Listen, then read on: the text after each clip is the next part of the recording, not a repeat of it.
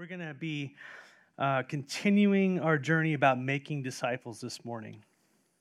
Uh, we're focused on Jesus' command in Matthew 28, verses 19 through 20, where Jesus said, Go therefore into all the nations and make disciples, or go and make disciples of all nations.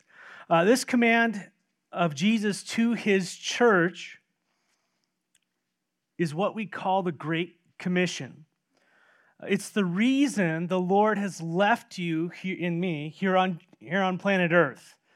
Like the moment you came to know him, the reason you just didn't immediately boom, gone, you're gone, is because he has a mission for you. And I think some other pastors and, and other theologians have said, you know, worship would be much more awesome in heaven. Fellowship would be much more awesome, awesome in heaven.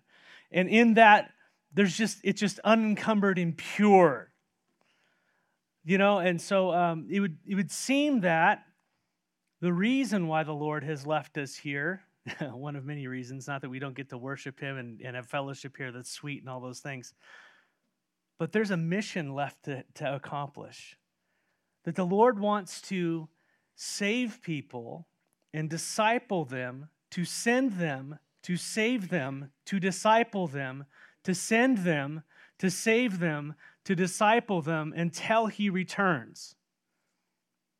He wants more and more and more people in his kingdom. That's what he wants, and that's his plan. He saved you, and he wants you to have the same heart and fire uh, within you that he has when he went and saved you, or someone went and saved you, that you would go then and and be a part of that mission to save and disciple others. And so the Great Commission, we're to join the Lord in that. That is what he is busy doing. And, and as we look at the mission the Lord Jesus has given us, there's really two parts to it. Can anybody tell us the two parts to it? What, what are they? Number one, what is it? Go and do what? Make disciples. How do you make disciples? What do you have to do first? You have to what? Have to share the gospel. They have to be born again. And so there is intrinsically in the command to go into all the world the command to preach the gospel to the lost. As you look at uh, the uh, Great Commission there, Jesus says, Hey, go and baptize them in the name of the Father and the Son and the Holy Spirit. He's not, the Lord isn't just interested in you in dunking people, me dunking people. That's not that's not what it is, but what does that represent? What does baptism represent? What did, G, what did John uh, say? He says, well, John the Baptist actually he said, hey, listen, there's one coming after me whose sandals I'm not worthy to loose. And you got to be watch out for him because he can baptize you with water or with fire. What does that baptism with water represent? It means regeneration. He can give you eternal life. And that's what baptism really symbolizes at its root that we've been changed from the inside, we've been born again. We've been washed, we've been cleansed, we've been resurrected to new life in Jesus Christ. And so, built in the command to go and to baptize is the idea is that there is a communication of the gospel where people believe and are born again. And then the second part is what? Teach them to obey. And that's kind of, if we look at it in our normal life, babies are born and we teach them to obey, right? That's kind of how it works. Well, same with same the same principle here that Jesus is calling us to together.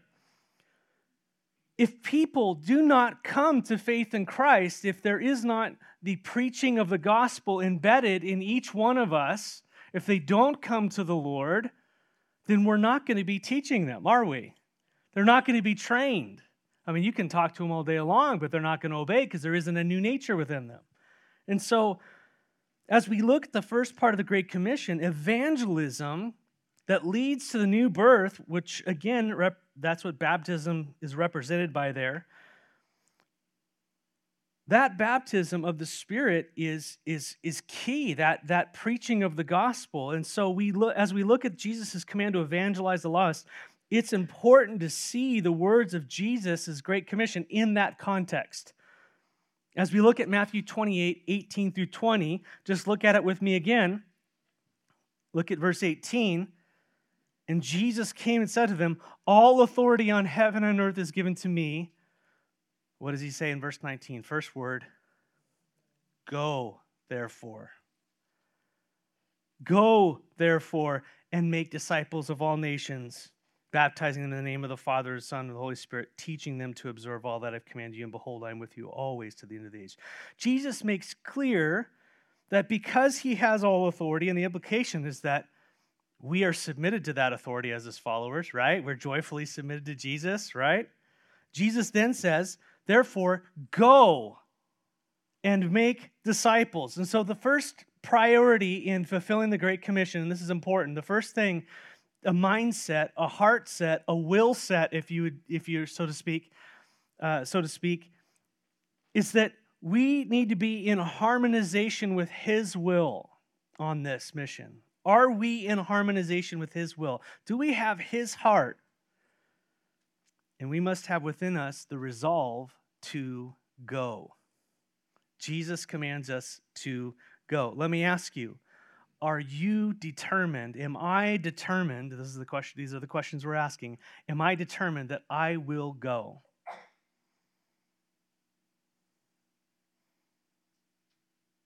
That's a hard question, isn't it? And if so, praise the Lord. Amen? And if not, why not? And if not, why not? All authority has been given to me. You are mine, my beloved, therefore go. Ah, uh, no. Or yes. It's, it's either a yes, no. It's a one or a zero. Helping some of you people out there, right? One or zero. Either you are going to, yes or no. Are we going to obey Jesus Christ in this?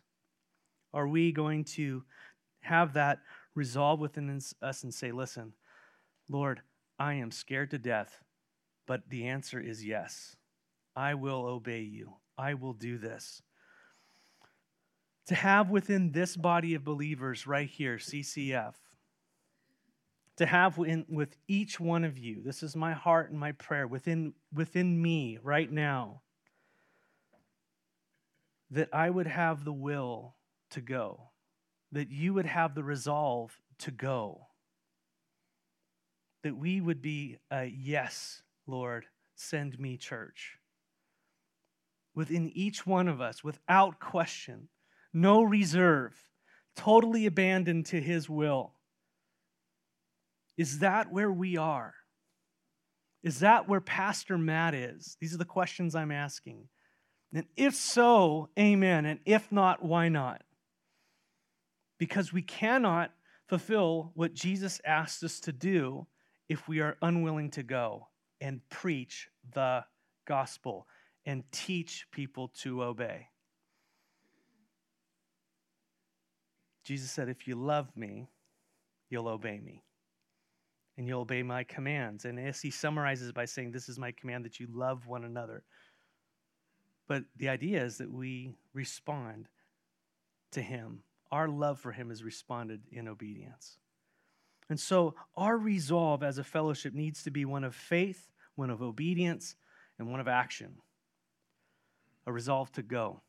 And the first part of making disciples, as I've mentioned, must be a resolve to go and proclaim the gospel so that they first might believe. So we must understand that God is calling us to open our mouths and share him with the lost world around him. Let me re- rephrase that. God, in this Great Commission, says, You must go open your mouth and share me with people. How does that sit with each of you? Are you resolved to go and open your mouth? Am I resolved to go and open my mouth, not just at church, but the world around me? Relatives and neighbors and people we run into? Am I resolved, Pastor Matt, professional religionist? Am I resolved? I've been struggling in this area, church. Anyone else? Talked about our love growing cold, talking about a first love. We talked about you know, trusting the Lord. But here it's just, is there a resolve within us to say, yeah, I'm going to go? And we need to know that about ourselves. You know, when Jesus told all of his followers to go and make disciples, I think the, the 500 were gathered, the, the multitudes were gathered when he did this. If not, there was more than just the, the 11.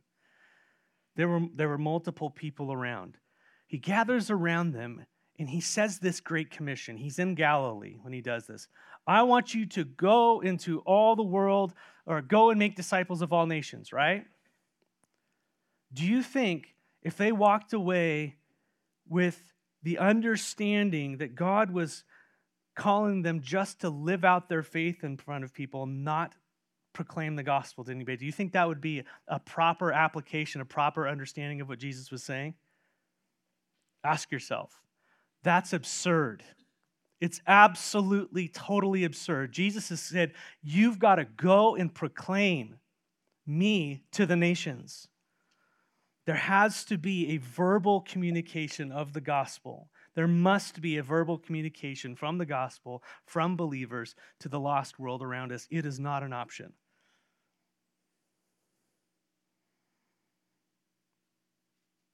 when I when Jesus says go and make disciples, I think we can all understand it is implied within that command that we like Jesus so I have been sent Jesus says in John 17 so father you sent me into the world so I am sending them into the world and then them and so forth the ones who follow them will be sent into the world that's the process of John 17 you know within that is the example of Jesus communicating the gospel out of his mouth he is called the what the action, he's called the what? The word.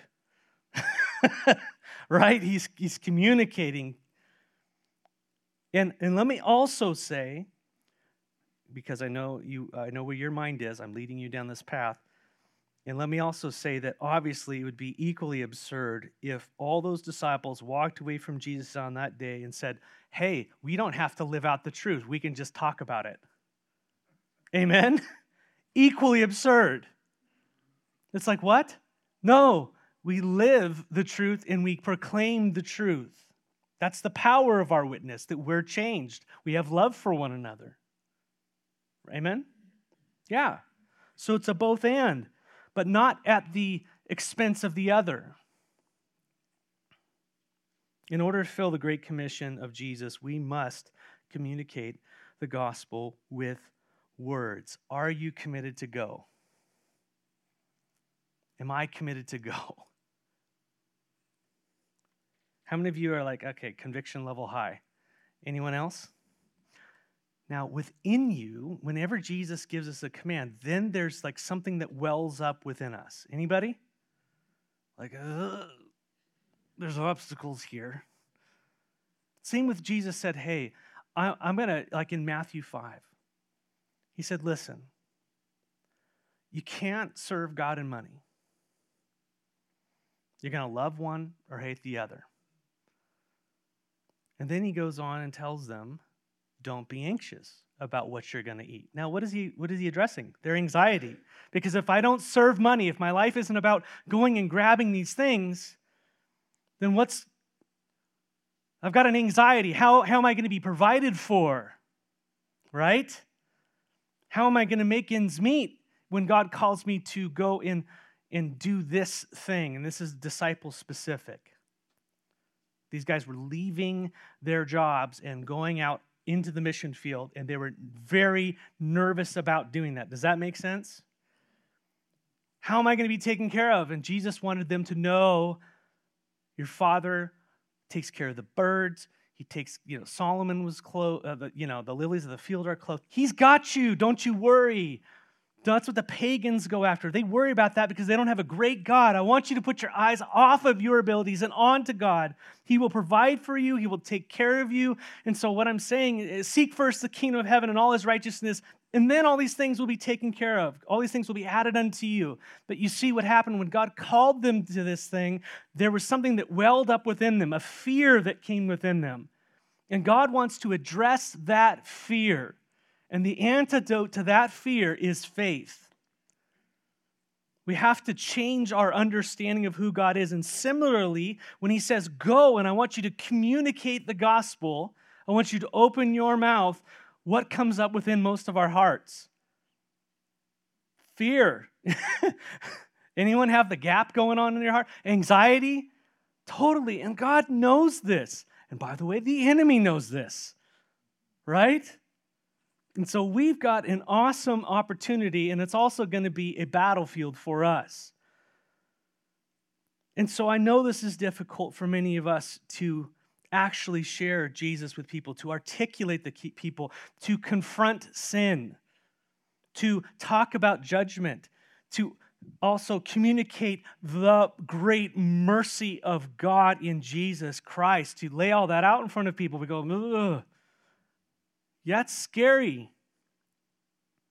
Let me take another embarrassing poll. How many of us have shared the gospel with someone in the last year? Amen. Praise God. How many of you have ever led anybody to Christ? Raise your hand. Amen. In the last year.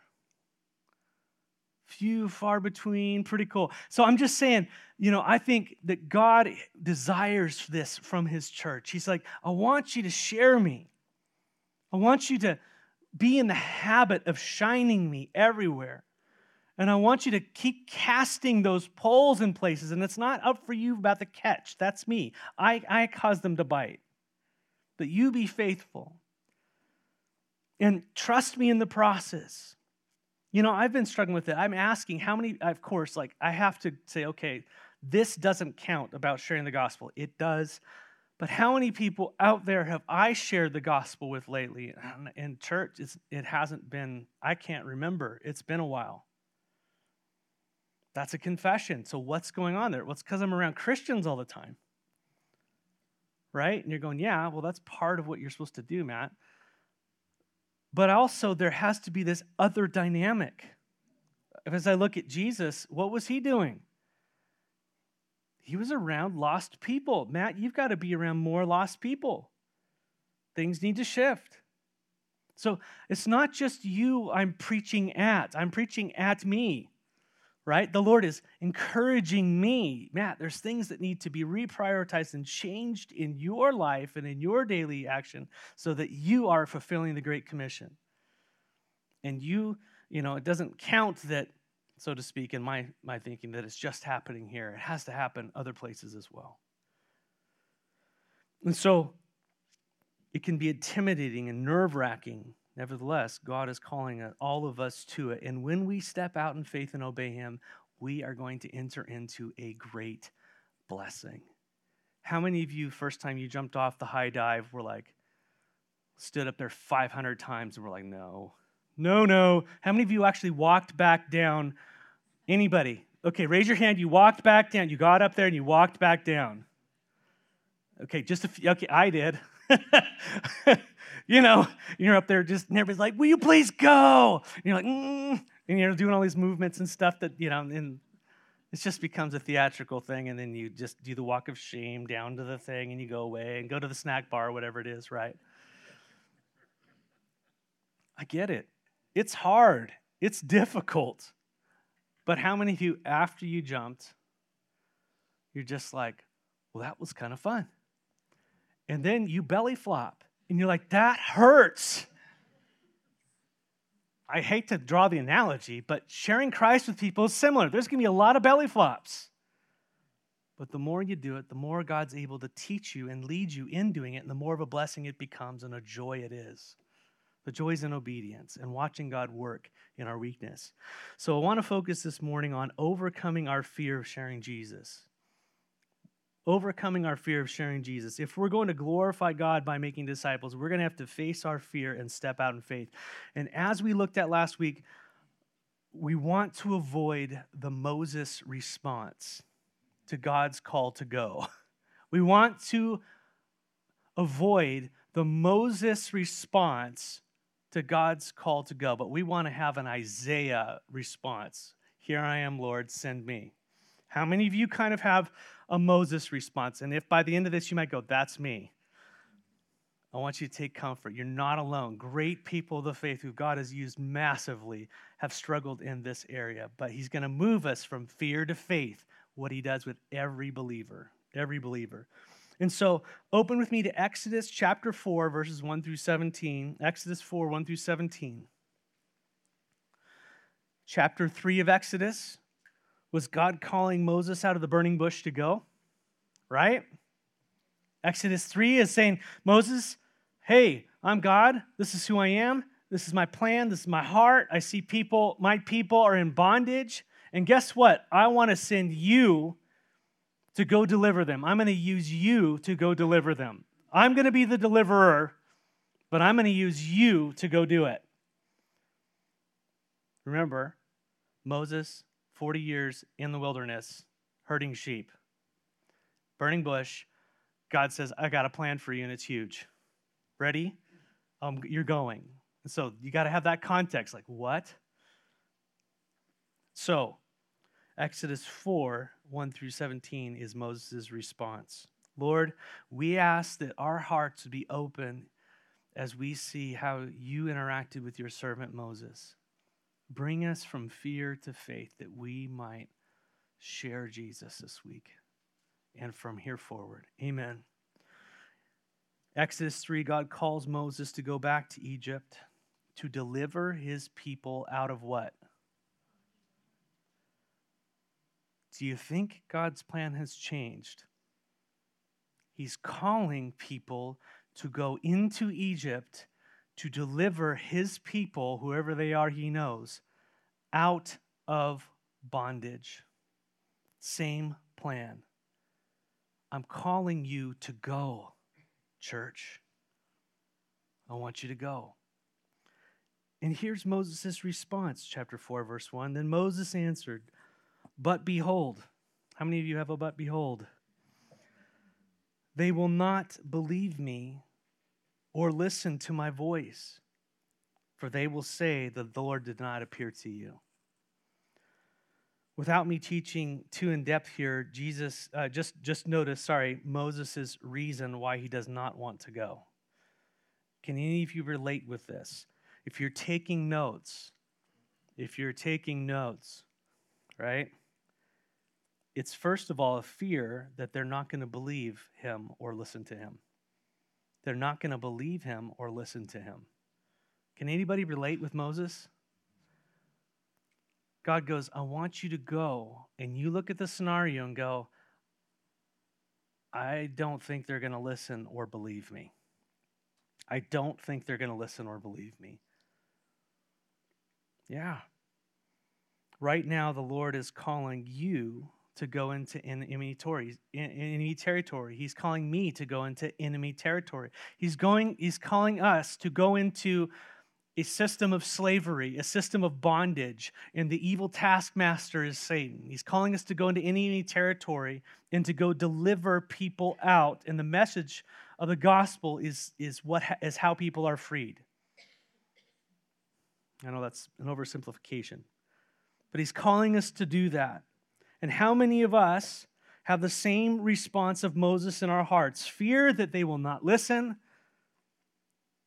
or they will not believe? Well, the Lord responds. I'm just going to read a section here, not explain a whole lot. The Lord said to him, verse 2, What's that in your hand? He said, A staff he said, throw it on the ground. So he threw it on the ground. It became a serpent, and Moses ran from it. I just think that's the funniest thing ever. what's that in your hand? throw it on the ground. Because I like, ah, he runs away from it. You know, anyways, God's funny. But the Lord said to Moses, put out your hand and catch it by the tail. And so he put his hand out and caught it, and it became a staff in his hand. And then and that they may believe that the Lord, your God of their fathers, the God of Abraham, the God of Isaac, and the God of Jacob, has appeared to you. You're worried about people not believing you. Listen. And he goes, Take your staff, throw it down. And, and he goes, Here's a sign that I'm going to give you for them. And again, the Lord said to him, Put your hand inside your cloak. And he put his hand inside his cloak and he took it out. Behold, it was leprous like snow. You know, poor Moses here. Then God said, Put your hand back inside your cloak. So he put his hand back inside his cloak and we took it out. Behold, it was restored like the rest of his flesh. Verse 8, and if they will not believe you, see, the issue is belief. God said, or listen, listening to the first sign, they may believe the latter sign. And if they don't believe even these two signs or listen to your voice, you shall take some of the water of the Nile and pour it on dry ground. The water that you shall take from the Nile will become blood on the dry ground. So God is supernaturally enabling Moses to reach those who might not believe that Moses was sent by God. That's what was happening there. Now, we cannot take the leap to say that now we are going to have a bunch of superpowers.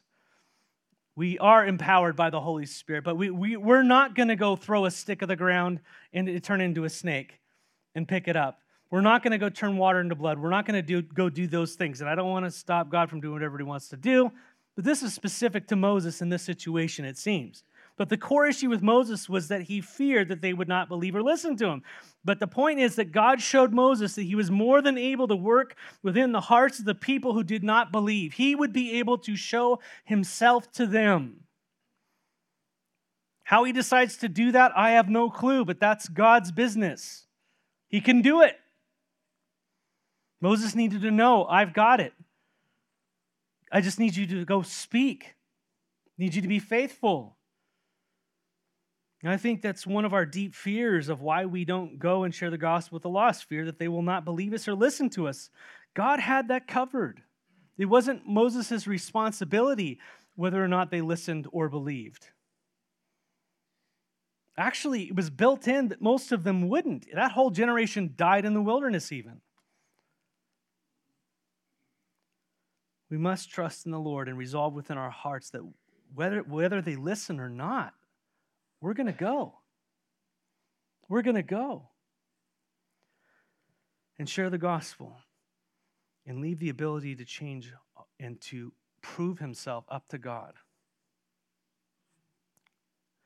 Verse 10, another glorious reason of Moses, uh, another response from Moses. But Moses said to the Lord, Oh Lord, I am not eloquent, either in the past or since you have spoken to your servant, but I am slow speech and tongue.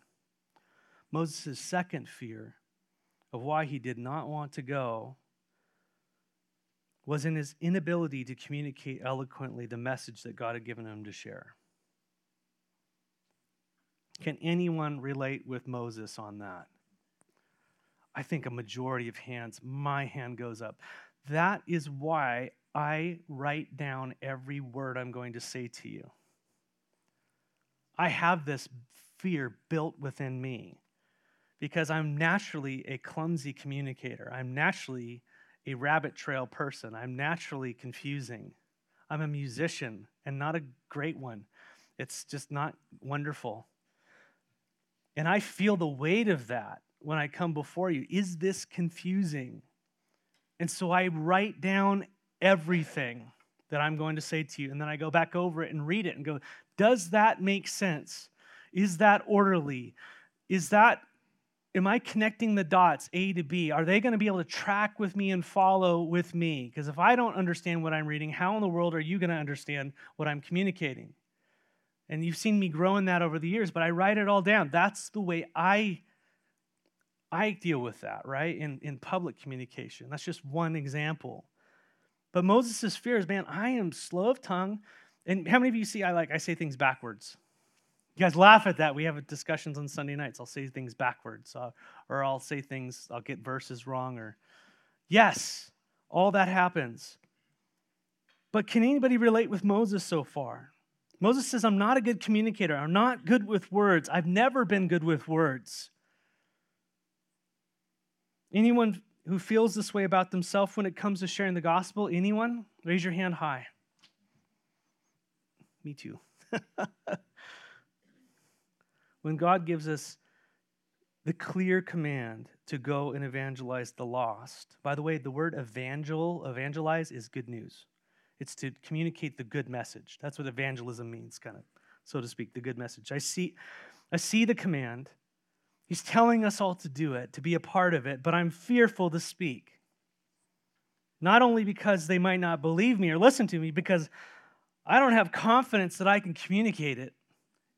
I'm confused about it. I don't know how to articulate what I believe. Anyone else?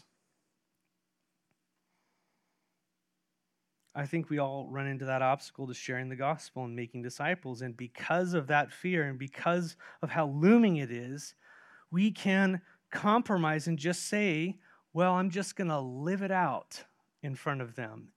And we have this kind of, I don't know, we try to trick ourselves into thinking that we're good. When God says, yeah, live it out, absolutely live it out. But you've got to also spell it out. He's calling us to spell it out. And we can't get away from that. It's so important. Romans 10, flip over to Romans 10 with your finger still in, in, in Exodus. Romans 10, 14 through 15. Ladies, women's Bible study. Men, too, by the way.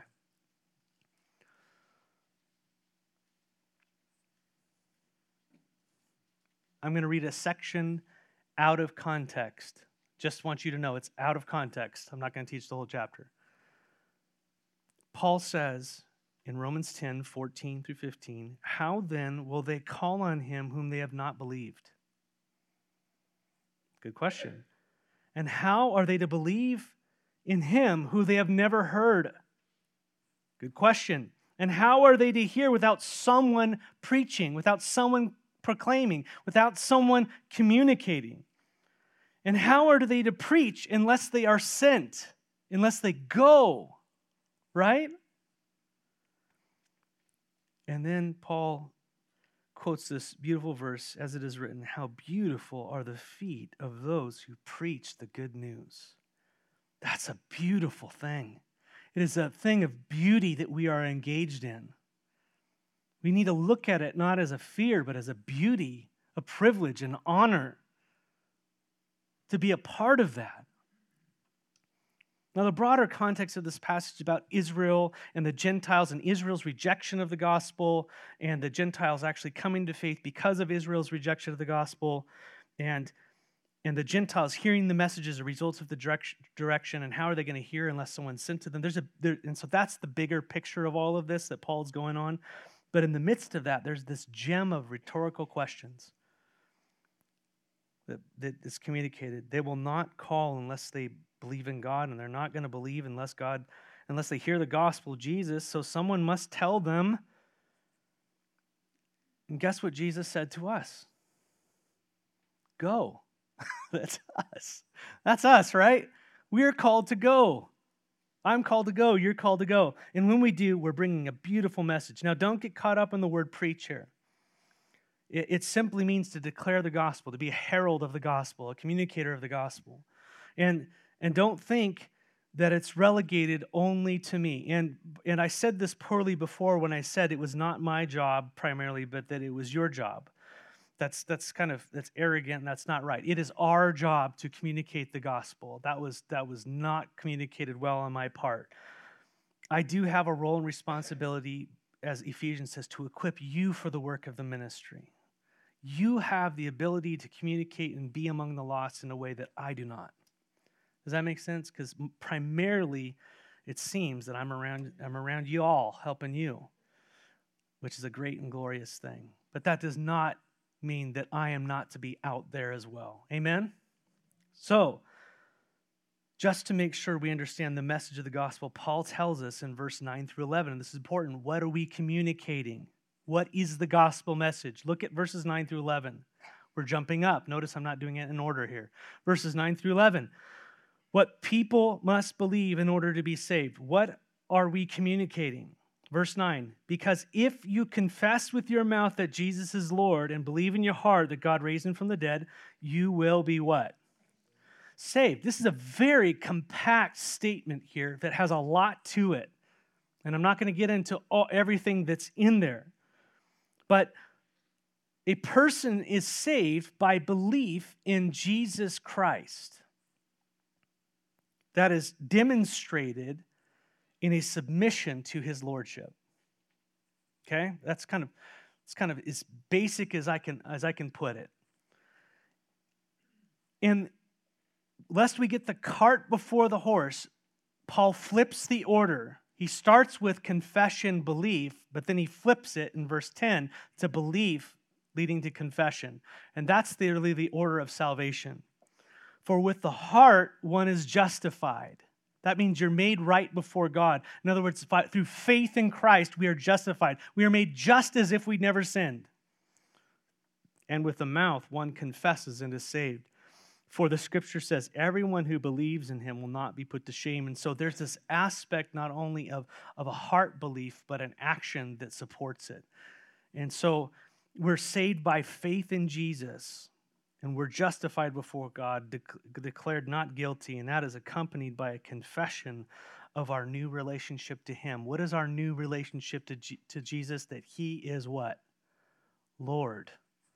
He is Lord of our life, Lord of our lives, Lord of our salvation, Lord of all. And so we are calling people first ultimately we're calling people to be submitted to the lordship of Jesus Christ. That's what we are calling people to, to be submitted to him. Well, there's a way that that happens. We're calling them to, to faith in Jesus Christ. Not simply believing that Jesus exists, the demons believe that Jesus exists. It's not an intellectual belief that Jesus was I believe that he exists. That's not what we're talking about. That isn't saving faith. Saving faith is when we believe in our hearts that God raised Jesus from the dead. And this is what he's linking here. And that implies that one believes that first Jesus died. Died for what? Yeah. And so, what has to be communicated in the gospel? That we are what? Sinners. That's uncomfortable. We've all sinned and fallen short of the glory of God. But listen, the Holy Spirit, John 16, 8, when he comes, Jesus said, he will convict the world of sin, of righteousness, and the judgment to come. This is what God is doing.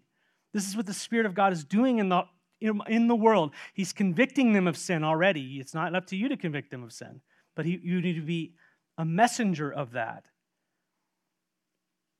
that we've all sinned before a righteous God, of righteousness, that God is righteous, we are not. And because of that, there is judgment that is coming. And so, in essence, part of sharing the good news is sharing the bad news.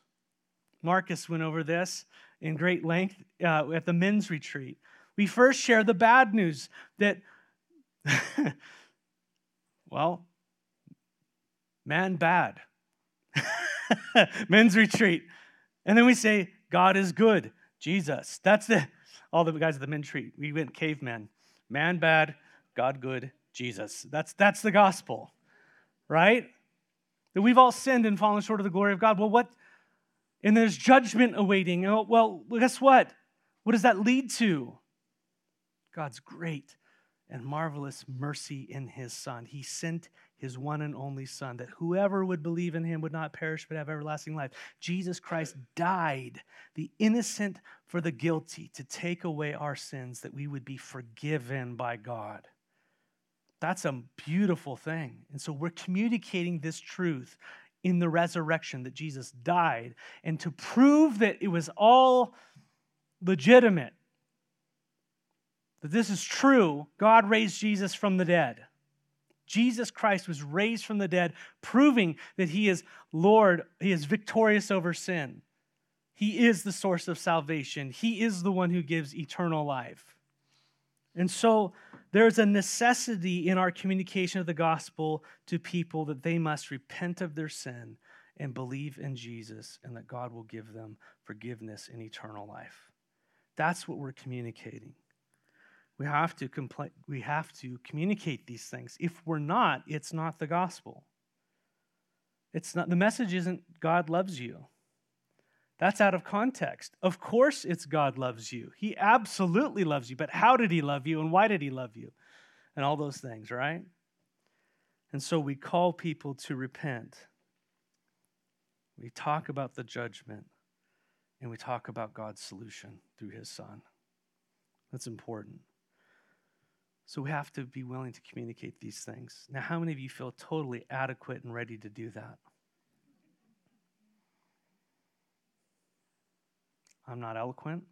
I don't understand what I believe. I barely believe, you know, I, I know I believe it, but I, I don't know how to formulate it. So, what does that say about us as a church? About you as an individual, about me? If I'm stuck, means I need to grow. I need discipleship. I need to learn of him. I need to grow in my ability to understand the gospel, to articulate the gospel. I need to grow in this. You see what I'm saying? The reason sometimes why the mission is not fulfilled is because we're stunted in our growth. And God wants us to start doing these things. So,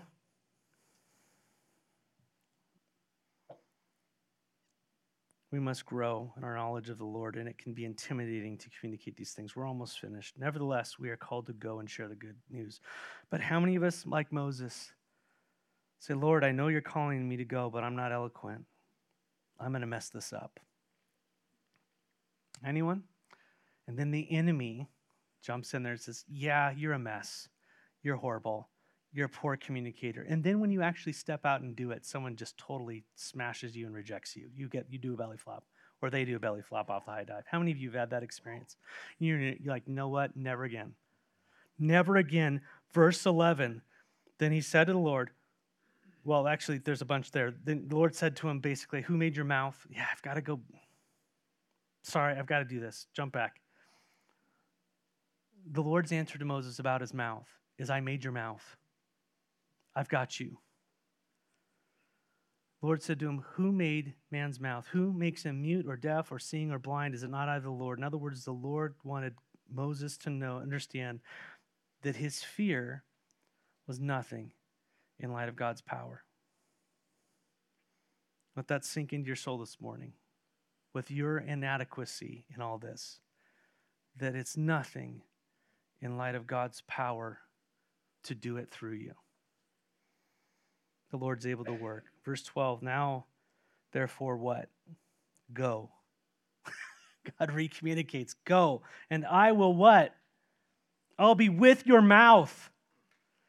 Some of us need to underline that and make it our new, like, 2024 verse. Underline that. Go, I'll be with your mouth, and God will do what? He will what? He'll teach you what you're going to say or how you're to speak. Underline that, church. This is key. God is going to teach you. Are you committed to go so that God can be with you, so that He'll teach you? We're not doing swan dives off the high dive the first time, church. Amen? Yeah. Now, therefore, go and I'll be with you. What a privilege. Verse 13. Okay, but he said, Oh, my Lord, please send someone else. How many of you, after all of this, are just saying, Yeah, but, yeah, but, I hear you, preacher. I see the truth as clear as day, but I will not go. That's a hard issue. That's a hard issue, church. And it breaks God's heart. And I would say it also gets the response here in verse 14. Then the anger of the Lord was kindled against Moses. How many of you want to be in that situation? Wait, I thought I was in Christ. Yeah, how many of you loved your kids, but you can be angry? Why? Because there's unrighteousness. Hopefully, if you're righteous, you know what I'm saying? When we grieve the Spirit, when we go against the Lord, when we're unwilling to do what He calls us to do. And so the Lord enters us into a discipline phase. He disciplines those He loves. And he said, The anger of the Lord was kindled against Moses. And he said, Is this is there not Aaron, your brother, the Levite? I know that he can speak well. Behold, he is coming out to meet you, and when he sees you, he will be glad in his heart. And you shall make him speak to, uh, and, and you shall speak to him and put the words in his mouth. And I will be with your mouth and with his mouth, and will teach you both what to do. Man, God's grace in the situation. Do not take this as a cop out. Do not go down the road of, Lord, send someone else. Let's get an Aaron in here. And he shall speak for you to the people, and he shall be your mouth, and you shall be as God to him. It's not you are God, but the relationship we have is the relationship similar to you'll have, you guys will have. And and take in your hand the staff which which you are you shall do the sign. So the Lord was angry with Moses. And as a result of all of this, there was a compromise that God allowed. And Aaron was a bummer. Aaron was a bummer. It would have been better for Moses just to trust God. We know that Aaron was a bummer. What did he do? He led them into idolatry. He caved into all that stuff when Moses was on the hill. He let the golden calf, that's Aaron. And people died because of it.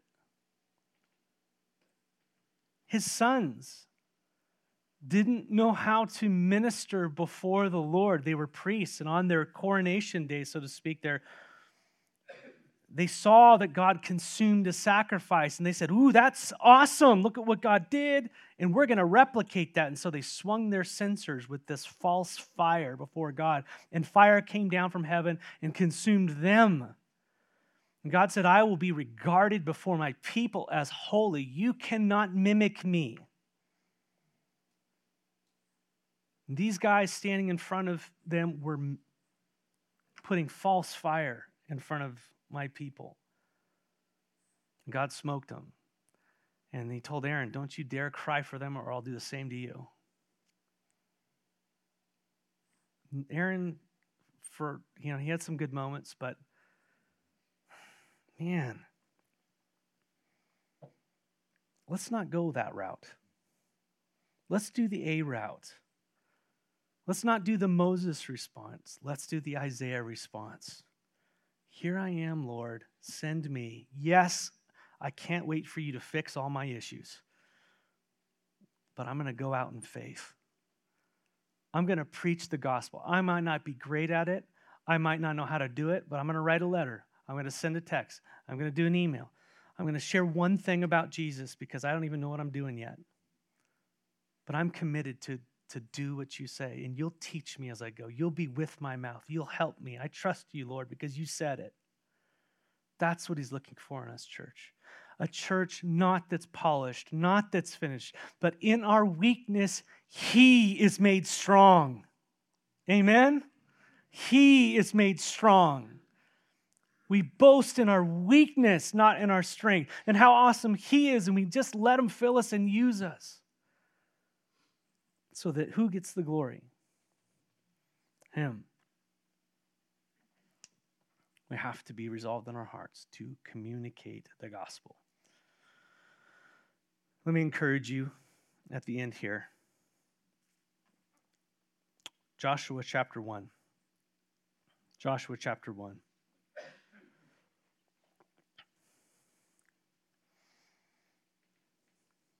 This is Moses' replacement, by the way. Moses had delivered all those people. They spent 40 years in the wilderness because of their disobedience and their murmuring and complaining and their, their lack of belief. And so God let that generation die. And a new generation was raised up to come into the promised land. And Joshua, Yeshua, was their leader. Pretty awesome. There's a picture there. The law doesn't lead us into the promised land, Joshua does, Yeshua. It's interesting. Not, not undermining God's law, it's perfect. But there's a picture there. But here's what it is. Let's just read it. After the death of Moses, Joshua chapter 1, the servant of the Lord, the, the Lord said to Joshua, the son of Nun, Moses' assistant, Moses, my servant, is dead. Now therefore arise, what? Go over this Jordan, you and all this people, into the land that I'm giving to them to be the people of Israel. Every place that the sole of your foot will tread upon, I have given you, just as I promised Moses. From the wilderness and this Lebanon, as far as the great river, the river Euphrates, all the land of the Hittites to the great sea towards the going down of the sun shall be your territory. You wonder what the Middle East conflict's about. No man shall be able to stand before you all the days of your life, just as I was with Moses, so I shall be with you. I will what? I will not leave you nor forsake you. Wait, I thought Jesus said that. Yeah, he's just quoting himself. The words sound familiar? What does he, Jesus say in similar words at the end of the Great Commission? I want you to go and what does he say there in verse 20 at the end of it? And behold, I'm with you always, even to the end of the age. I'm not going to leave you. Church, this is the same God we serve, the same yesterday, today, and forever. He's with you. He's with me. He's with us. He is the God of Abraham, Isaac, Jacob, Joshua, and of CCF. Jesus told Joshua, I will be with you. I'm not going to leave you. Go. Verse 6. What does he say? Be strong and courageous, CCF. For you shall cause this people to inherit a land that I swore to their fathers to give them, right? Only be strong and very courageous, being careful to do according to all the law that Moses, my servant, commanded you. Don't turn from it to the right hand or the left, that you may have good success wherever you go. Be a people of my word. Listen to my voice as I'm sending you out. Don't you move from my voice, and you will be successful. This book of the law shall not depart from your mouth, but you shall meditate on it day and night, so that you may be careful to do according to all that is written in it.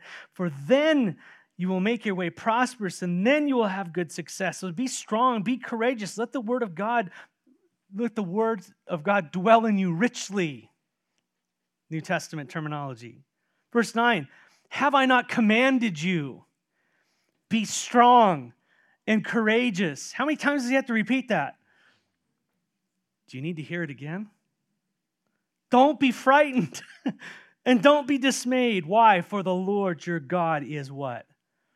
With you wherever you go.